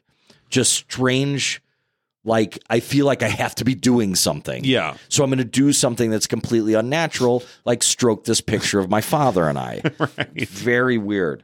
Um, so I have, uh, Yeah. Why did Brad Pitt dress up in that suit? and I wrote Because other- then it cut to school the next day. Well, the real question is, why does he know so much about her dad's dick? Like that's that's the real question. Oh yeah, that's right. He does make a He- joke about. He puts on her suit in a weird sort of proto scene to um Thelma and Louise. It kind of reminded me of when he's in like the hotel room and he's got like the hair dryer Yeah. and he's just sort of like like look at me like I'm going to like play act a little bit here. Yeah. Um so I don't know if it was just like we got to get this kid in a suit like we got to get him in every outfit that we can. All right.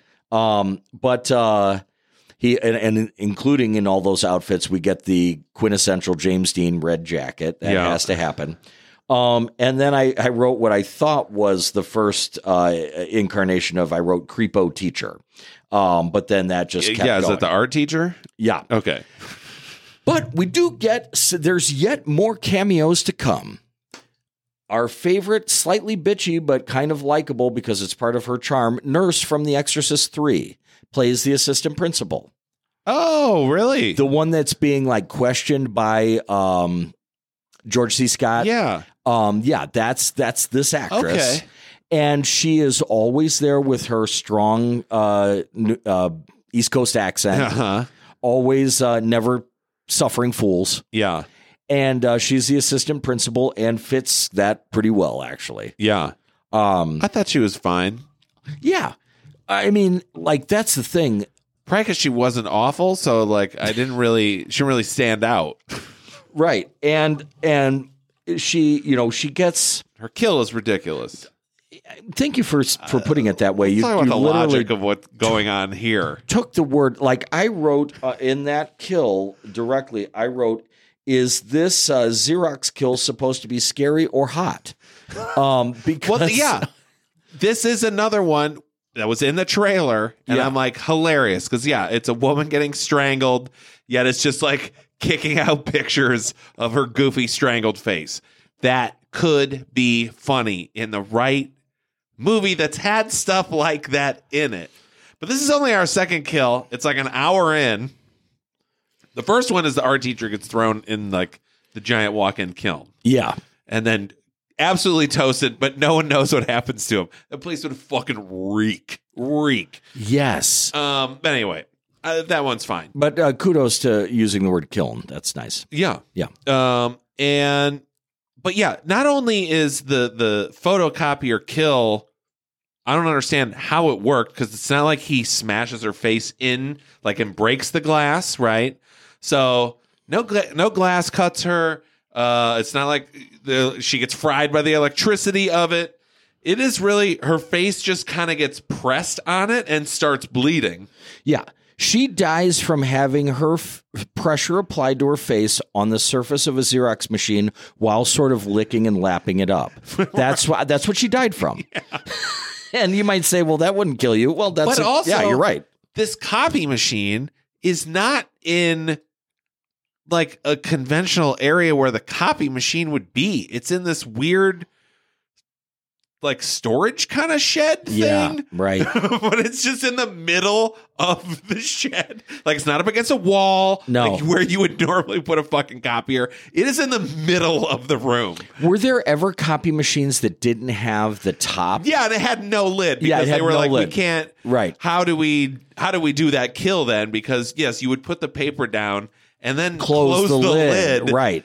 Um, or But else you just get black border around, and then that eats up your toner, and it's it's expensive, right? That's why the lid exists, Right. to block light. I knew that. But but but no, but the point is though is that there almost is that we're almost given the impression that like the way that her face is on it that like the Xerox was sort of melting her face. oh, is that what that was? Supposed I think Oh, so. I think so. Which I I I mean it's bright. Yeah, Very bright. yeah. If anything, she just kind of got blinded. Yeah. Um so the uh the thing is um w- let's get to I'm to I'm going to say one thing and then we'll get to a really major flaw with this movie. But th- I'm going to say a positive thing haven't first. hit the major flaws yet. Here's a positive thing. There's a water cooler with a glass uh, bottle on it. yeah, That that's I like that. yeah, sure. Um, we didn't really have big plastic bottles no, in the eighties. and and uh, I just like a big glass vessel like that. Yeah, Um, so moving on here, I I wrote here, and this is just a, a you could almost consider it a, a a metaphor or foreshadowing for what everything that was uh, to follow. It says, "How did Donovan know they were going to the school?" This is a huge, massive, massive, massive, glaring problem with this movie, which is he seems to know everywhere that everybody is going to be. Yeah. And he picks shitty hiding places. like to where like if you were if you were going to hide behind something, speaking of the glass water cooler, why would it be a see-through glass water cooler? Like you are awful. And um but but the thing is is that you'll have scenes where he's in a room and okay, so they're not seeing him. His hiding place is working. Great.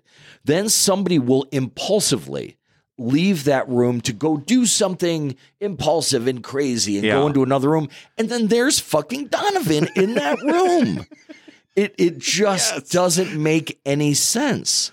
And it's at this point when you start questioning reality because it's at this point in the film that I have never known a film that whether you started it at the beginning or you've been watching it for a week still has 40 minutes left to go.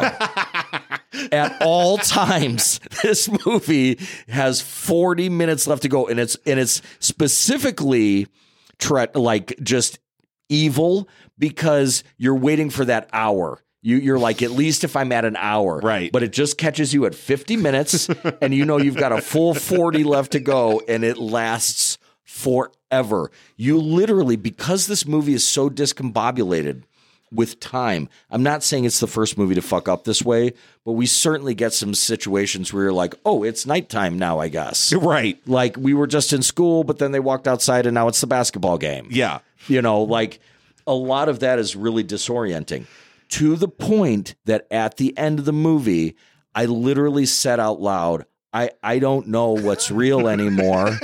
and then I had to ask myself if this is the biggest technological achievement of any film of all time. because I literally had no idea what end was up or what mattered anymore. It was you had to that. put Eraserhead on to ground yourself a little bit. Like, oh, finally, some right, realism. exactly. Yeah. Yeah, just a laugh riot, just a little lark, you know, just God, loosen up a little bit. Um, The whole Brad Pitt's whole thing with his with the basketball scholarship that is not a through line in the movie at all. It's like all of a sudden his dad is there yeah. and he's got a scout with him and he's like do good in the game tonight and the scout is like my boys are usually practicing before you know early in the morning it looks like your son's practicing something else i'm like well it's like at night yeah and he's in Yeah. a car with his girlfriend Right. The game hasn't started. The game is not started they don't let you go you don't have a practice Right. right, before the game you're gonna be tired right. um So that was Gene Hackman isn't in there with a tape measure, like telling the boys that you know the the rim is the same height as it is back in their home gym. Sorry, yeah. sorry that that isn't happening. Um, but yeah, so it's like they just are like, we don't know what this guy would say. So say something like that. You're disappointed. You know, Yeah. it just seems like these basic. Uh, you know, you're like here, and you're like, do you have a problem with the kid? I don't know. Come up with something, and that's like all I could come up with. Um, and then give re- Brad Pitt reason to okay, like it. It was a different time when Judd Nelson said the line in Breakfast Club with what's conceived as I in the dialect world we call it AAVA or AAV something it's it's African American vernacular Okay. right so there actually is I mean it's it's in the the accent world you can go to accent coaches and dialect coaches and it's even I I I, I, I th- th- I'm just talking about basic facts of acting here. There are even black actors that have to study that in order to have the certain dialect of a certain area. yeah, Um, and so when Judd Nelson takes on that accent to say the scholarship line in Breakfast Club, that's one thing. But then to do a movie, what, four years later? wait, was he quoting? Yes. Yeah, the scholarship. Yes. Yes, dude. He ripped a line from a movie that was just like four and a half years Well, old. Well, they also rip the whole the cheerleader. One che- the uh, the hot cheerleader is like, I'm not going to wear underwear. Like that's from Hollywood Knights. Like that that was a bit. So, uh, which is a Porky's ish type movie, and I'm now, now I'm like, fuck. Like even that is not a. I love that movie. But it's not a great movie by any sense. The editing in that movie is atrocious. I don't Right. know. You've never seen, have you ever seen it? Hollywood Knights? no. Okay.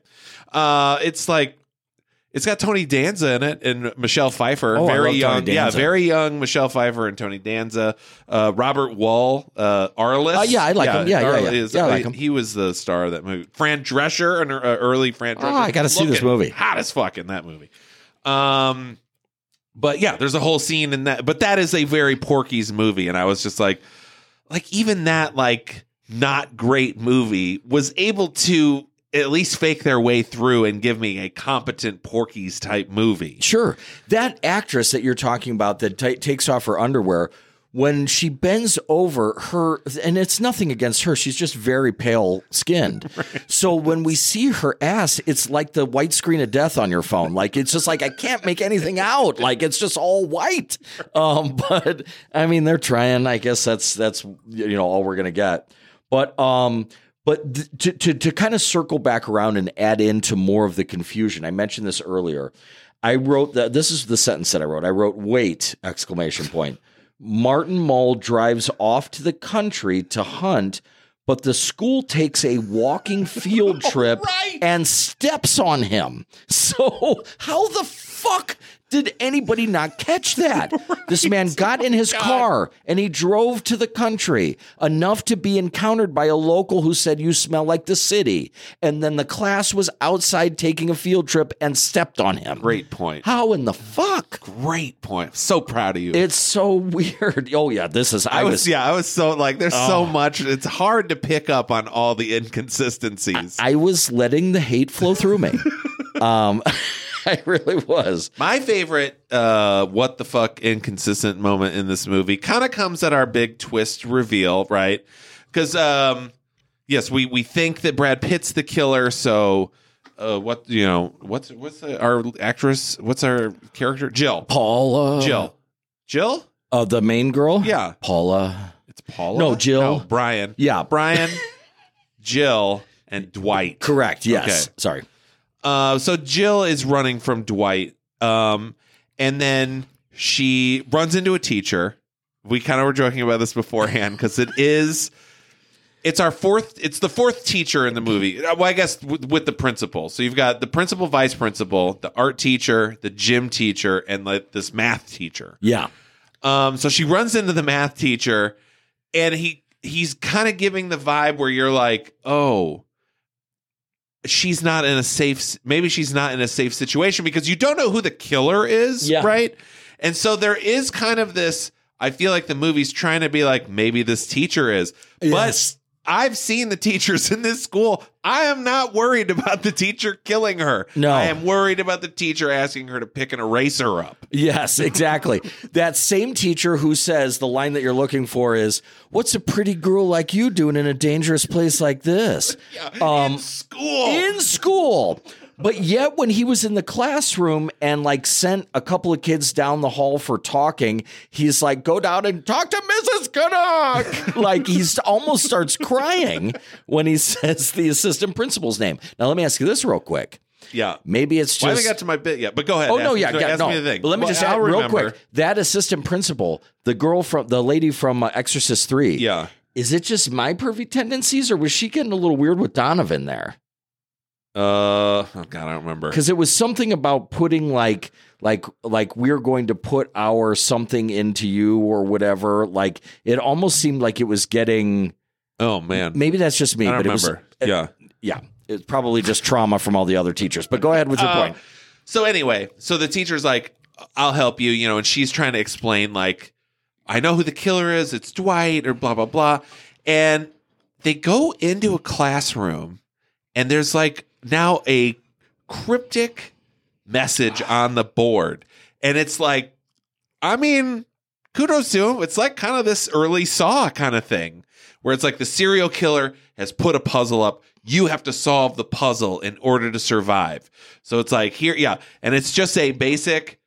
It's a two trains are you know leaving Chicago and Boston, but Tim, you are not wrong because all the problem is is because I did go back. I'm like, do, does is the first one? Do they give the right answer? They do. They actually did figure. Oh, they okay. did, we're able to divide 400 by uh, whatever, uh, and uh, five or whatever it was. yeah Um, but you know, yeah, no, this problem is just like a train leaves Chicago, a train leaves Boston. What time will they collide? And it's like, well, you've not provided me with the distance they are apart. There might be the distance they are apart. yeah Um, the speed but they do not provide you with the speed of the trains at all. So, but then anyway, the board is like, pick, you know, if it's this time, pick door A. So now we're like, because I can't remember how we got, they go in the door and close it behind them, right? Correct. Okay. Again, mind you, they're just in a classroom. And so the two doors they have to pick from are on the same side. It's like when you're in like a lab, like a lab room will normally have two doorways in, from that hallway entrance. yes For your larger classrooms. Um so anyway, so the the big thing is like you have to figure out this problem. If you think it's answer X, use door number 1, and if you think it's answer Y, use door number 2.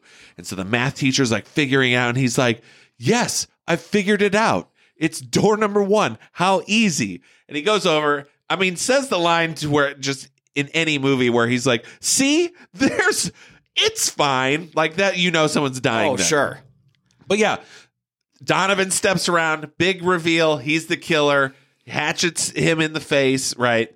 Then so now they have like Donovan and Jill have this confrontation still in the classroom. yes Still in the classroom. The classroom with two doors. yes And Donovan, you know, Donovan's like, actually, I am crazy, and I can't believe you guys didn't know it, and I'm gonna kill everyone, or whatever the fuck he says. yeah And then he's about to attack Jill, and Brad Pitt shows up to save the day. Does he use the open door that uh, Brian came in? No, because the filmmakers think you're a fucking idiot. And so they have it because it looks cool and it's a dramatic moment. He hatchets the other door open with an axe. It's like you, and then in just a hilarious bit, he's like, smashing it and kicking it and then like opens it. yeah right exactly does nothing to the actual handle, but then is just able to open it and pull her. I'm like, I know as a someone who's not a baby right and knows what like object permanence is. yes Like I know there are how that hallway works in a physical space. Well, there was no need to fucking take an axe to the door. But yes, but even that is a huge point. but even more so, there's so much struggle with the math teacher being like, I can't concentrate. Like, I mean, they make so it. long. But the thing is, we're talking, l- please, listeners, picture this. a, f- a wall, one wall facing the same direction because it's a wall, right? and there's two doors that are probably 15 feet between each other. So why are you struggling so much out of which one you go out of? Where if you go out of the wrong one, maybe he's right there, but if you go out of the other one, he's just 10, 15 feet away. Exactly. So what's the difference? Or I just came in one. I know it's not booby trapped. Right. Or what they should have had was like a door on one end of the room and then the opposite end of the room. Sure. That would make sense. But when you're talking about two doors, like, my God, our life depends on picking the right one because if we pick the right one, we're going to turn and look and see the killer just 10 feet from us at the other door. Yeah. And there's no way that he could get to us then. It's ridiculous. It is. It's crazy um, that adults were involved in the making of this film. Um, but God, I didn't even think about him axing his way into uh, well yeah axing and then eventually just letting himself into a door See, a good comedy would point out Yes. the other door was already open. Right. She would make some comment about that that was a little unnecessary Yeah. or something like that. like earlier in the movie there was like a scene with like i mean maybe it was a, a lab or science or whatever we see some mice running around on the ground like you would cut the camera would cut to that other door and then just mice coming in and out of the open door while he's hacking away with an axe at the other one like that would have been a bit or you know, make it to where the girl is like this is why is this here? Like this is dumb. Why are we even figuring out that eh, but the teacher's taking it super seriously, Oh. you know. Like that would be really funny. yeah he where was- she's just like, I don't think this is really important. Like, we can just go. Like, if they just called out the obvious shit instead of trying to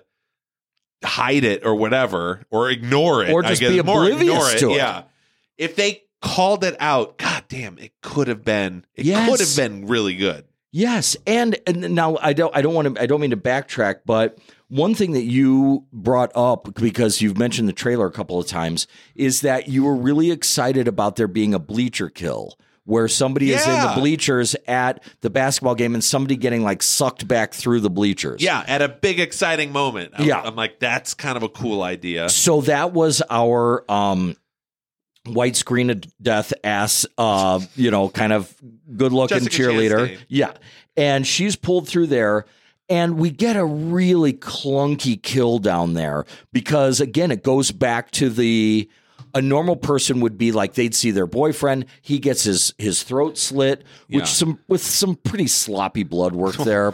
it's we get we at least get some blood. We're just happy to see that. But then she's just screaming and not doing anything. And in the in the camera cuts that we're seeing we're under the impression that her boyfriend is still in the arms of the killer but her hand is reaching out through the bleachers so as to call for help but then it's doing that like like wave like she's in a jaws movie yeah. yeah like like slowly and this is that goes back to the shit that actors think looks cool Right. but a director would be like why are you doing that Right. you're you would just like he doesn't even have a hold of you yet what are are you do you have a question? Like why are you why is your hand up? Yeah. like you know but um but yeah so there's there's the silliness abounds. But ironically as more silliness comes from the things that we're talking about the movie does find a way to pick up its pace somehow. Um like you talked about like not hating the third act of this. Yeah. um so n- Well, now, there are some Listen, I said, I said, I worship- It yeah, no. was the Yeah. best act. Yeah, I don't remember how I worded it. Yeah, I at some point towards the end, I was like, all right, like this stretch, I'm kind of enjoying, and that was even during the the the math problem. See, like, yeah uh, you know, I was like, at least something interesting's going on. It seems like there is some tension. There are some stakes. And and you mentioned that the movie very very um uh ineffectively tries to like push other potential killers on us as we go. Yeah. Like we're not But even not even that I don't much. I don't even know if we need it that much, but like they keep trying to make the janitor weirder and weirder and weirder. Yeah. Like at first we think he's going to be maybe like a little endearing. Like this is the guy that we can kind of like like the fun nice janitor, you know, wisecracking or whatever. But he just gets weirder and weirder. They try to paint him as like some sort of shell-shocked Vietnam vet, like uh, you know, uh, pothead, whatever. And here's the thing, though, with this janitor and this movie, it's not fair to good film Yeah. to say that one line could save an entire movie. But when you have a janitor say, God. I am the custodian of your fucking destiny. that is almost enough to do it. I am the I don't even custodian of your fucking destiny. Wow. That is that's taking that like the uh the sort of philosophical janitor of Breakfast Club Yeah. and just taking it to a really really unnecessary level. Yeah. Um that does Again, not and that's what works this in felt Breakfast like. Club. It felt like they were like, "Oh, what if we had like a like the janitor from Breakfast Club?" And then that's what they told the guy, just be like, "You like the janitor from Breakfast Club? Like you're a little too serious about your job." right. And he was like, "Oh, okay." Now, then we get to one of the, if believe it or not, one of the most bizarre sequences of this film. No. So there has been the Xerox kill. After the Xerox kill of the assistant principal, oh. Brad Pitt yells that he points at Donovan, like he points at many folks, that he's the killer. Right. Cut to a scene of the entire police force The chopper pouring got the out chopper the out. chopper, and they have a police chopper out, and the voice is literally saying like Brian Woods, Brian Woods, you down there? Like literally, like they wouldn't say it like like there's just no way. But but so the question is two things. Number one, have they only like just caught on to him being the killer, and it's taken this long Yeah. that he's been? no, I think it's just Brad Pitt Or said he was Brad the killer. Pitt said it. They heard it 15 miles away at the police station and we're there in two minutes with the chopper. Brian Woods, you down there? Um, I mean, he does run away. Seems pretty guilty.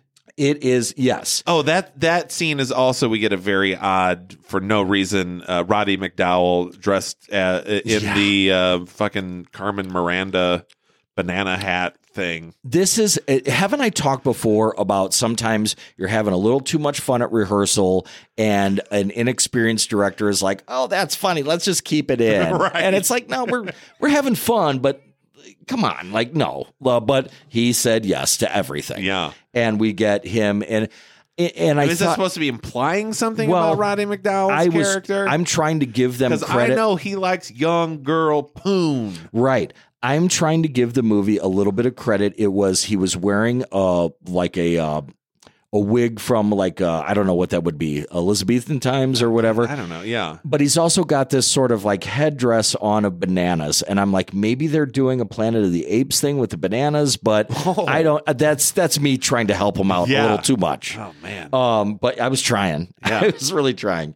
Um, but yeah, so things get really, really crazy. Then, if you want even more craziness after the cops, we cut to a scene of like uh like a some like a a school gathering, like a PTA meeting, and all the teachers have pictures, copies of the Xerox death, and they're like, "When did those get passed out? Right. How did they Aren't get those evidence? Yes, it's a crime scene with like like a, a detective's dream laying all over the floor, like pictures of the crime, but somehow put it in the parents' hands.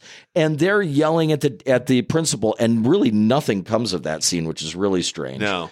Um, but this, I wrote down a, a something at this moment where I said, um, the worst part is is that this movie thinks that it's cool.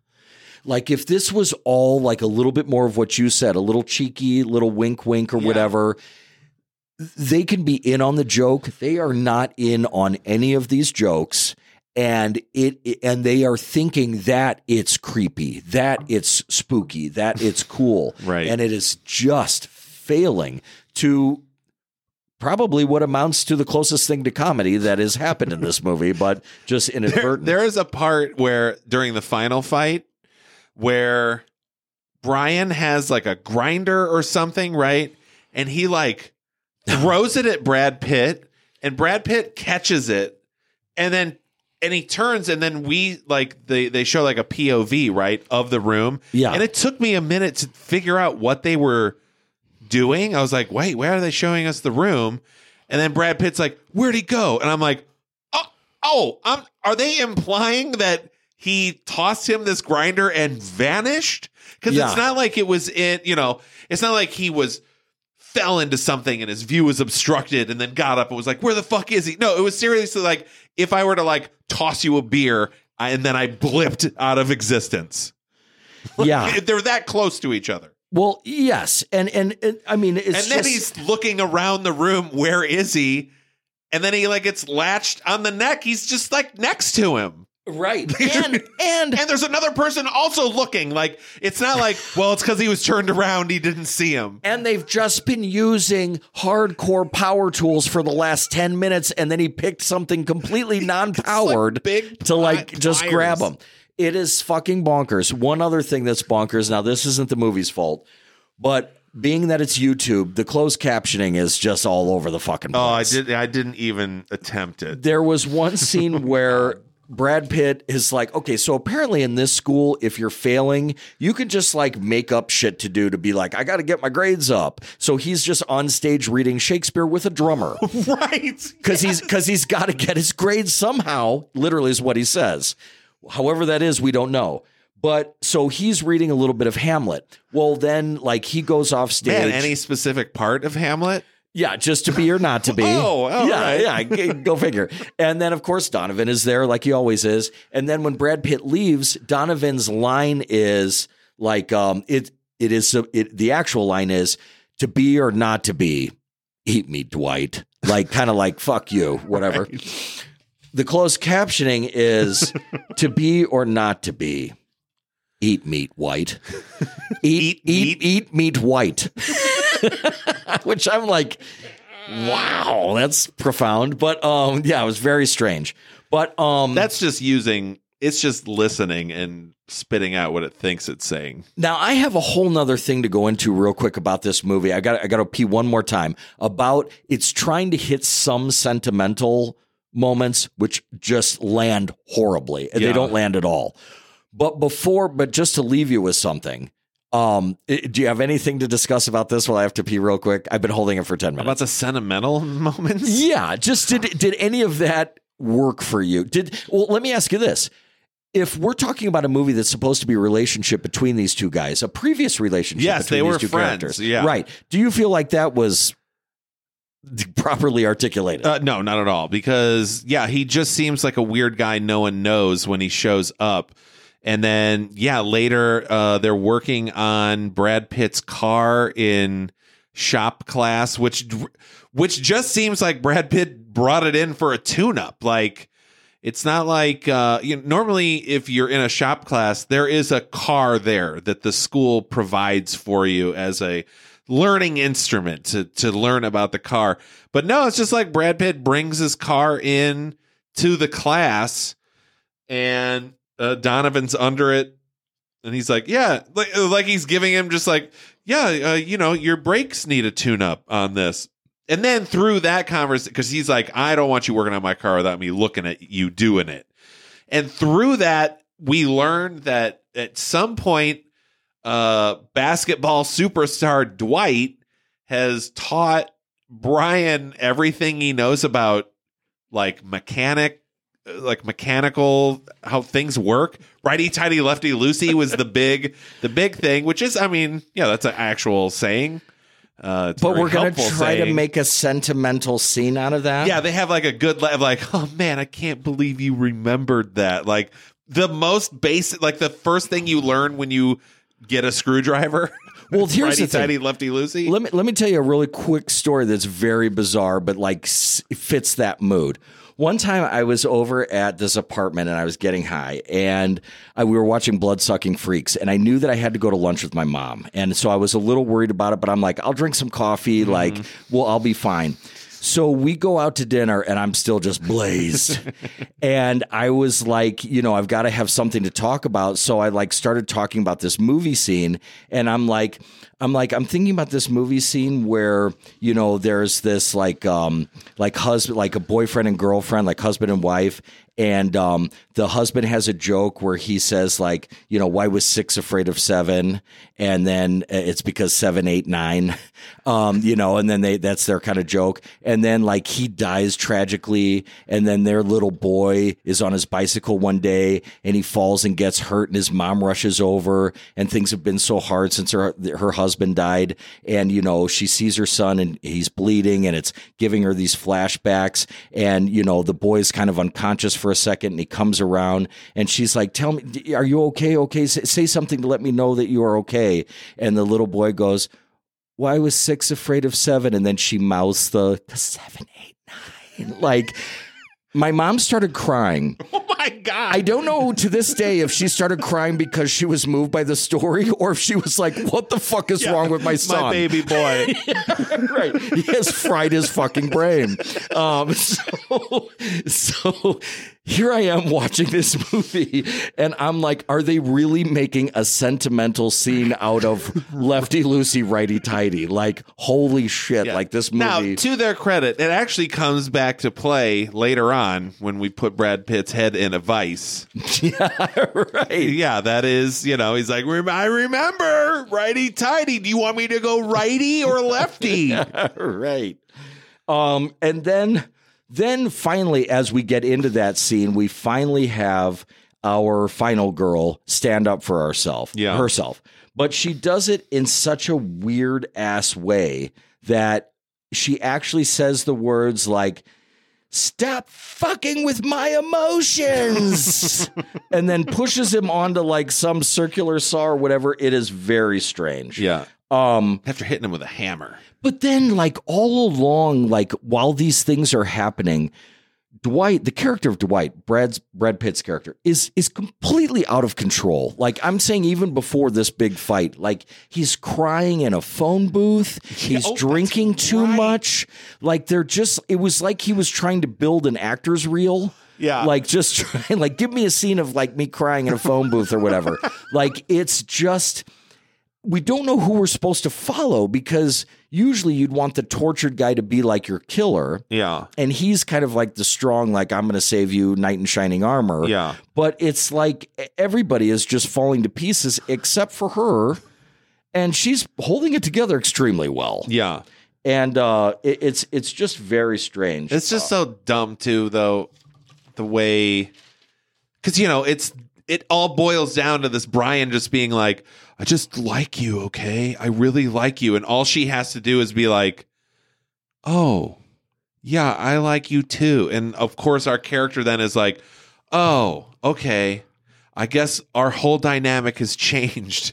Here in the arena where we've been trying to kill each other. Right. And yes, she probably does love me. now. I mean, yeah, I guess you could explain it away that he's crazy. Yeah. But to just be like, do you want me to close my eyes? Like, uh, you suck at this, dude. right. You really suck at this. Yeah, for a guy that said earlier in the movie that his plan is to become okay, one of the only, and I hate to give any credit, but one of the only halfway interesting bits of dialogue was when he was confronting her in that classroom and talking about wanting to be such a killer that his murders would sort of like transcend space and time. I could kill people in the past, I could kill people in the future.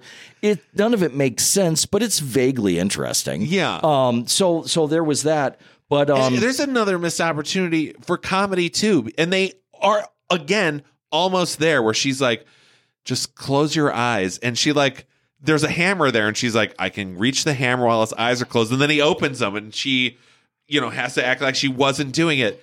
If you do that like three more times, Yeah. that's hilarious. Yes. To where then it's just stupid shit where then you know his eyes are closed, she's reaching, and he's just like, "What'd you say?" And she's like, "Ah, I didn't Yeah. say anything." You know, just for whatever reason, he has to keep opening his eyes because obviously you would not close your eyes in that scenario. Right. Yes. No, you wouldn't. If you wanted to be the world's best killer, you wouldn't. Yeah. However, one thing that we do get out of that, though, it's a pretty fucking gnarly claw, like business end of a hammer Yeah. in his skull, buried in his brain. And you're like, Jesus. Yeah, she goes for it.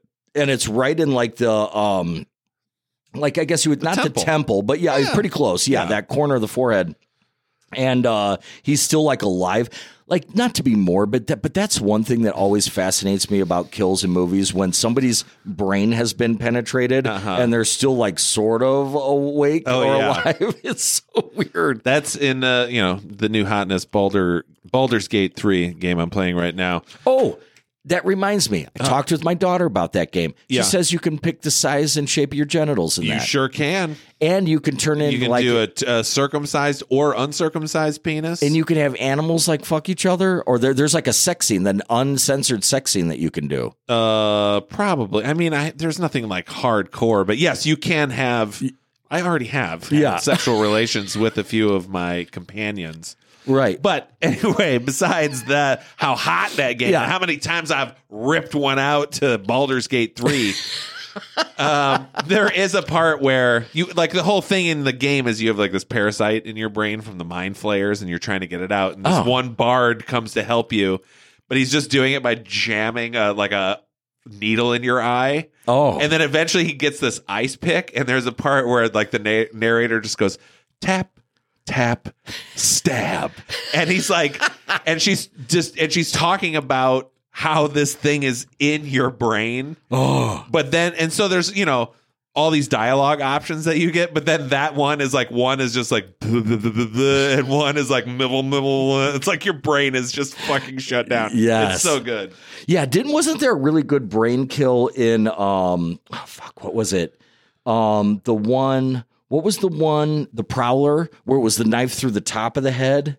Remember that? Yeah. That was where the the guy with the kind of gas mask, right? Yes. Gets the knife through the top of the head in one of the guys in like one of their dorm rooms or like freaky Yeah. awesome hotel dorm rooms. Um, but yeah, like I that's always like such a creepy thing. So we actually get a halfway decent kill at the end of the movie. Yeah. And then, but you know, the dialogue is all over the place. There's one part at the end where she says, "So much for my feminine intuition," and I'm like, "Do you mean do you mean women's intuition? Like that's the phrase. Like that's what people say. They don't say feminine intuition." No. Um, so the movie is all over the place, but you know, I know that I joked earlier about the fact that it just like basically turns your reality upside down and you never you don't know which end is up. But the funny thing is, is, and I, I'm tried to think of how to articulate this for the show, is that even though the movie is just abject failure at every turn, like it still is a complete experience. It's fucked up Yeah. and it's all over the place, but it's like it has taken you on a journey. You just don't know where you are. I mean, and, technically, yes. I mean, it keeps going. And literally, when when I joke about the 40 minute thing, A, it's not a joke because it literally happened. I literally kept being like, I'd hit that center button on the remote and be like, that's impossible. It's impossible. um, but but literally with the first time I did it, I'm like, there's no way that there can be 40 more minutes in this. Yeah. There's just no way. But things are still happening on the screen. They're crazy and they make no sense. But the it's a full movie, yeah. And um, man, oh man, it is. And Uh, then there's a little Martin Mull caper at the end, yeah, which is not even really worth talking about. no, it isn't. It really is. I mean, it's a little funny He that he's says, so "What are you on the top- cutting class?" And she goes, "Wah wah." Yeah. and then the And fucking freeze roll frame. credits. Yeah, freeze Yeah. frame roll credits. Yeah, she looks cute. of Um, course. Yeah. But uh no, it is um look, I've said this before on this show. Sometimes you just have to trust your instincts. And I've I've known about this movie. I've known about this movie being a Brad Pitt fan. Yeah, eh, which you would think you'd be like, "Oh god, I got to see this." But something was just like, "We don't have to do it." right. We don't. We do not have to do this. And yet here we are and we did it and now I know that I should have just trusted those instincts. I this mean, should be remade. yeah. Oh Remake yeah. this movie. Oh yeah. Get get some like I'm gonna scab. I'm gonna write this movie. I think you should. Crossing the line. Yeah. And uh absolutely. I mean and Hire some TikTok influencers to be actors in it. They'll do it anything for money. absolutely cutting class. And the thing is is that most people won't even know that it's a remake. Right. That's the great. Yeah, it'll be Yeah. like uh, Father of the Bride, where they're like, "Oh, what a fun original movie." and it will Wrong. actually be coherent to the point that even if they've seen this movie, they'll be like, "This reminds me of the ori- like that other movie called Cutting Class." Right. But this one's so much funnier and makes sense. Um, so yeah, it. Now I'm going to let you go first on the recommend. No, Okay. Um, don't even. no, look, look. I'm not. I'm not gonna. I'm. I'm not gonna goof around. I do not recommend this movie. It is. It is. I. I believe I used the word atrocious. Yeah. That it is an atrocious film. It is. It is. It is so incompetent that there is nothing positive that you could say about it in in a conversation about a movie achieving good things. Yeah. Is it is it a movie that you watch, you realize how awful it is, and then maybe with a couple of buddies watch it again and laugh at the ridiculousness of it? I think there's potential. I don't know how There's- you watch this movie more than once, Look, here's we just especially if the first time wasn't because you had to do it because your friend put it on a list. right. Now, here's the thing. There, like I always say, there are other movies. Like Evil Dead 2 Yeah. is funny, is worthy of watching with your buddies 15 times. Sure. This movie is by no means of that caliber. First of all, it's completely unintentional, the humor.